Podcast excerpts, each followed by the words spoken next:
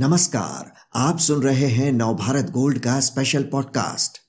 कच्चे तेल का उत्पादन कम होने की वजह से पेट्रोलियम पदार्थों की कीमत में रिकॉर्ड बढ़ोतरी हो रही है। भारत समेत दुनिया भर की नजर ओपेक प्लस देशों की मीटिंग पर थी, जिसमें तेल उत्पादन बढ़ाने पर फैसला होना था, लेकिन सऊदी अरब और संयुक्त अरब अमीरात यानी यूएई में बढ़ते तनाव की वजह से ये बैठक रद्द हो गई। कच्चे तेल के प्रोडक्शन को तेज करने पर ओपेक प्लस देशों के लगाए प्रतिबंध को आठ महीने और बढ़ाने को यूएई तैयार नहीं हुआ, जिसके बाद बैठक नहीं हो पाई। इसका क्या खमियाजा भुगतना पड़ सकता है और तेल की बढ़ी कीमतों से बढ़ती महंगाई को सरकार कैसे काबू करे, इसे समझते हैं केयर रेटिंग्स के चीफ इकोनॉमिस्ट मदन सबनवीस से। मदन जी, तेल की कीमतें आसमान छू रही हैं और उधर तेल उत्पादक देशों में प्रोडक्शन बढ़ाने पर कोई समझौता ना होने से दाम और बढ़ने का खतरा भी हो गया है। ओपेक की बैठक रद्द होने का भारत पर क्या असर पड़ेगा? ये हमारे लिए दो प्रॉब्लम है इसमें। एक बात तो है कि जब ग्लोबल प्राइस बढ़ता है, that is a problem for all countries. वो उस पर किसी पे किसी का कंट्रोल नहीं है, क्योंकि ये जो भी रिसेशन होता है, मेरे ख्याल में ज्यादा से वो ये पॉलिटिकल डिस्कशन है। यहाँ पे जो भी ओपेक नेशन या ओपेक प्लस नेशन जो भी डिस्कशन करते हैं, they have their own agenda for it. लेकिन जो सीरियस बात है, जो इंटरनल जो है इंडिया में, भारत में जो हम देख रहे हैं कि जो टैक्सेस जो लागू किए गए हैं, I think that is very high, और उसी की वजह से हम देख रहे हैं कि हम पेट्रोल या डीजल के लिए इतना हाई इतना इतना ज्यादा दाम हम पे कर रहे हैं मार्केट में। तो ये दूसरी बात जो है, that is what I am more concern with, क्योंकि जो ग्लोबल में हो रहा है वो सब देशों को को इफेक्ट करता है। और जैसे कि हम देख रहे हैं कि अभी प्राइस कितना आ, करीब पचहत्तर डॉलर की तरफ जा रहे हैं, और सेवेंटी फाइव डॉलर पर बैरल तो पहले भी हमने एक्सपीरियंस किया है। लेकिन जो इन्फ्लेशन पे जो जो इफेक्ट हम देख रहे हैं इस बार ज्यादा है, क्योंकि टैक्स की वजह से। जी, सरकार ने पिछले साल ही तेल पर ड्यूटी बढ़ाई थी, क्या उसे हटाकर हालात को संभाला जा सकता है?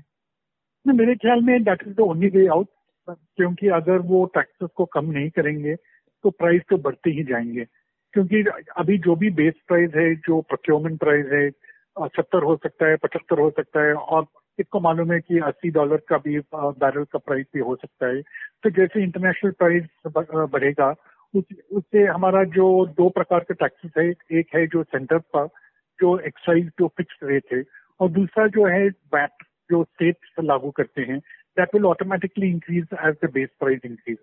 क्योंकि जैसे कैलकुलेट करते हैं, बेस प्राइस पे एक्साइज ड्यूटी होता है, और उन दोनों को मिला के जो प्राइस होता है उसके ऊपर वैट लागू किए जाते हैं। तो इसलिए ये ऑटोमेटिक प्रोसेस हो रहा है, जबकि पेट्रोल और डीजल का प्राइस बढ़ रहा है मार्केट में। तो क्या वजह है कि एक्साइज ड्यूटी सरकार नहीं घटा रही है? तो एक ही कारण है, पिछले साल से हम देख रहे हैं कि आ, आ, सरकार को ये लॉकडाउन की वजह से आ, जो भी टैक्स कलेक्शन होता है, जैसे कि इनकम टैक्स, कॉर्पोरेट टैक्स, उसमें घाटा हो रहे हैं। तो जब इसको बैलेंस करने के लिए आ, सरकार को एक उपाय है कि जो कमोडिटीज है जीएसटी के, के रिंग में नहीं है, उन पे उनका ये डिस्कशन है कि वो टैक्सेस को बढ़ा सकते हैं। तो उसकी उसी की वजह से सरकार इसको बढ़ा रही है। हमने पहले भी देखा था, छह सात साल पहले जब क्रूड ऑयल का दाम डेढ़ सौ डॉलर तक पहुंचा है, उस समय हमारा सब्सिडी का रेजीम था, और सरकार ने ये इंश्योर किया कि पेट्रोल का प्राइस नब्बे रुपए से ज्यादा नहीं होता है। लेकिन अभी तो पूरा डीकंट्रोल है, कोई भी सब्सिडी नहीं दे रही सरकार। तो जो भी उपाय है अभी, एक तो वो सब्सिडी दे सकते हैं या उनको टैक्स को कम करना है, लेकिन दोनों की वजह से उसका फिस्कल पे ज्यादा इम्पैक्ट होगा। पैसे कैसे जुटाए सरकार, ये सवाल उठ रहा है। क्या विनिवेश के जरिए ये काम हो सकता है? तो ये तो प्रॉब्लम तो है, क्योंकि अगर टैक्स को कर, कम करेंगे तो फिस्कल सिचुएशन खराब हो जाएगा। लेकिन एक बात याद रखना चाहिए, तो एक बात तो है कि जब पेट्रोल या डीजल का प्राइस बढ़ता है, हम लोगों को ज्यादा पे करना पड़ता है।